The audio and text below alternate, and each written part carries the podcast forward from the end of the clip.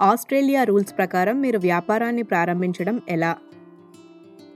ఆస్ట్రేలియాలో వ్యాపారాన్ని ప్రారంభించడం వల్ల అనేక ప్రయోజనాలున్నాయి.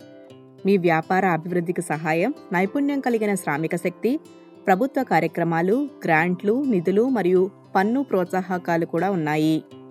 ఆస్ట్రేలియా ఆర్థిక వ్యవస్థ కొత్తగా వ్యాపారాలు మొదలుపెట్టేవారికి వెన్ను తట్టి నడిపిస్తున్నాయి.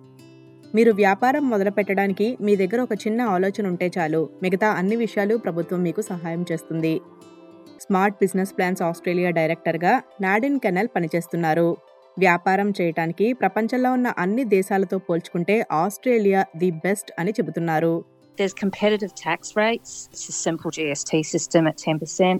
It's simple ABN setup. There's a lot of government incentives out there through grants. I think there's more than $70 billion offered um, Australia wide. And there's really clear regulations and allowance for you to be innovative.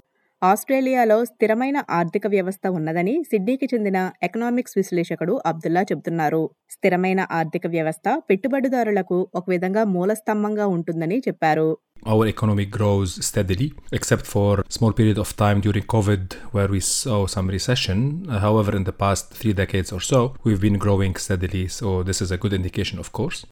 ఆయన మాట్లాడుతూ ఆస్ట్రేలియాలో వ్యాపారుల యజమానుల ఆస్తి హక్కులను మేధో సంపత్తిని మరియు అన్నింటినీ నియంత్రించే చట్టపరమైన దృఢమైన పద్ధతులు ఉన్నాయని చెప్పారు There's good protection for companies, for investors, for entrepreneurs around, let's say, uh, property rights, intellectual properties, the IPs. There's a rule of law that govern everyone. The legal system, we can say, is transparent. And most importantly, the level of corruption in Australia is low. వ్యాపార ప్రణాళికలో లోతుగా పరిశోధించే ముందు ఆస్ట్రేలియాలో వివిధ రకాల వ్యాపారాలను అర్థం చేసుకోవడం చాలా ముఖ్యమని చెప్పారు వ్యాపారాలను సోల్ ట్రేడర్గాను కంపెనీగాను లేదా పార్ట్నర్షిప్గా నిర్వహించవచ్చు. ప్రతి ఒక్కటి దాని ప్రత్యేకమైన బాధ్యతలు మరియు చట్టపరమైన అవసరాలను కలిగి ఉంటుంది. మీ వ్యాపారాన్ని బట్టి ప్రతి వ్యాపార రకానికి భిన్నమైన ఆపరేటింగ్ విధానం ఉంటుందని అబ్దుల్లా చెప్పారు. If my aspirations is to be like local small business doing some small services regionally, let's say, or um, in my suburbs, I don't have a plan to grow it, then maybe I would consider having a sole trader or a partnership. But if my aspiration is to grow the company as a brand itself, to create a value in this brand, and maybe later on sell it or sell part of it, then a company would be better. And we have seen many companies that have started very small in garages and now their brand is worth multi billion dollars మీరు ఏ రకమైన వ్యాపారాన్ని మొదలుపెట్టాలో నిర్ణయించుకున్న తర్వాత registration చేయించుకోవాలి. స్థానిక చట్టాలు మరియు నిబంధనలకు అనుగుణంగా ఉండేలా చూసుకోవాలి. మీకు సహాయం చేసేందుకు ఎన్నో వనరులు కూడా అందుబాటులో ఉన్నాయని కనల్ చెబుతున్నారు.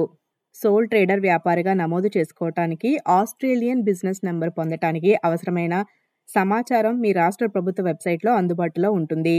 ఒకవేళ మీరు కంపెనీ కనుక ప్రారంభించాలని అనుకుంటే ఆస్ట్రేలియన్ కంపెనీ నెంబర్ని ఏర్పాటు చేసుకోవాల్సి ఉంటుంది. అలాంటప్పుడు ఆస్ట్రేలియన్ సెక్యూరిటీస్ అండ్ ఇన్వెస్ట్మెంట్ కమిషన్తో మీరు ఆస్ట్రేలియా కంపెనీ నెంబర్ గురించి మాట్లాడాలి. దీని సహాయం కోసం మీరు అకౌంటెంట్ దగ్గరికి వెళ్ళవచ్చు అని అబ్దుల్లా సలహా ఇస్తున్నారు. A number that would be unique for this particular business. or company. This is from, from registration as legalities. Then we have to take tax into considerations. For companies, we have to register a separate tax file number. Remember, for sole traders, the business is linked to their own tax file number. There's no differentiation. But for companies, companies have to have their own TFN. ఒకవేళ మీరు పెట్టిన కంపెనీలో ఎవరినైనా hire చేసుకోవాలని మీరు అనుకుంటే register for pay as you go with హోల్డింగ్ని తీసుకోవాలని అబ్దుల్లా సలహా ఇస్తున్నారు A number that would be unique for this particular business or company. This is from, from registration as legalities. Then we have to take tax into considerations. For companies, we have to register a separate tax file number. Remember, for sole traders, the business is linked to their own tax file number. There's no differentiation. But for companies, companies have to have their own TFN.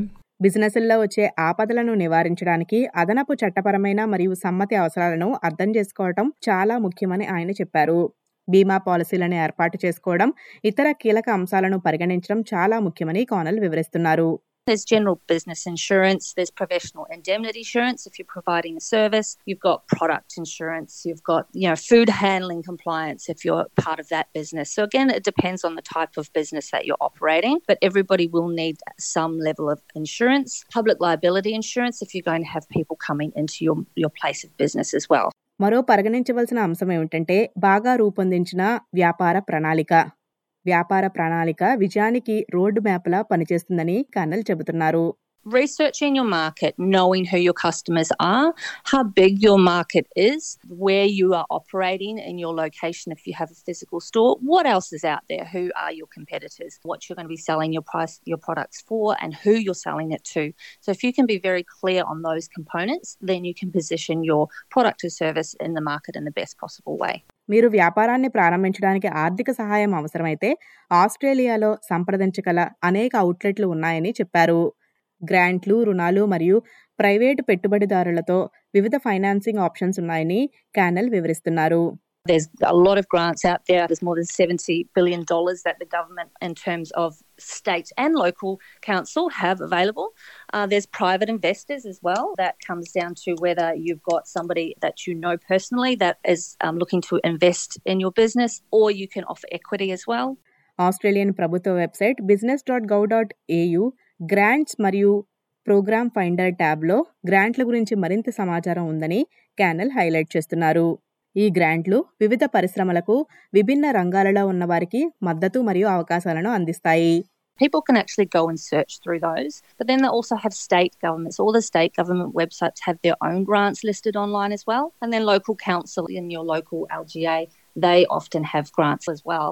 మరింత సమాచారం కోసం మీరు రాష్ట్ర విభాగాన్ని సంప్రదించవచ్చు Service NSW business bureau executive డైరెక్టర్గా Cassandra Gibbens పనిచేస్తున్నారు ఆమె మాట్లాడుతూ Our business concierge service provides help for businesses finding information on financial assistance that is available for startup businesses across different areas of government and connects them with grants and rebates that they're available to them.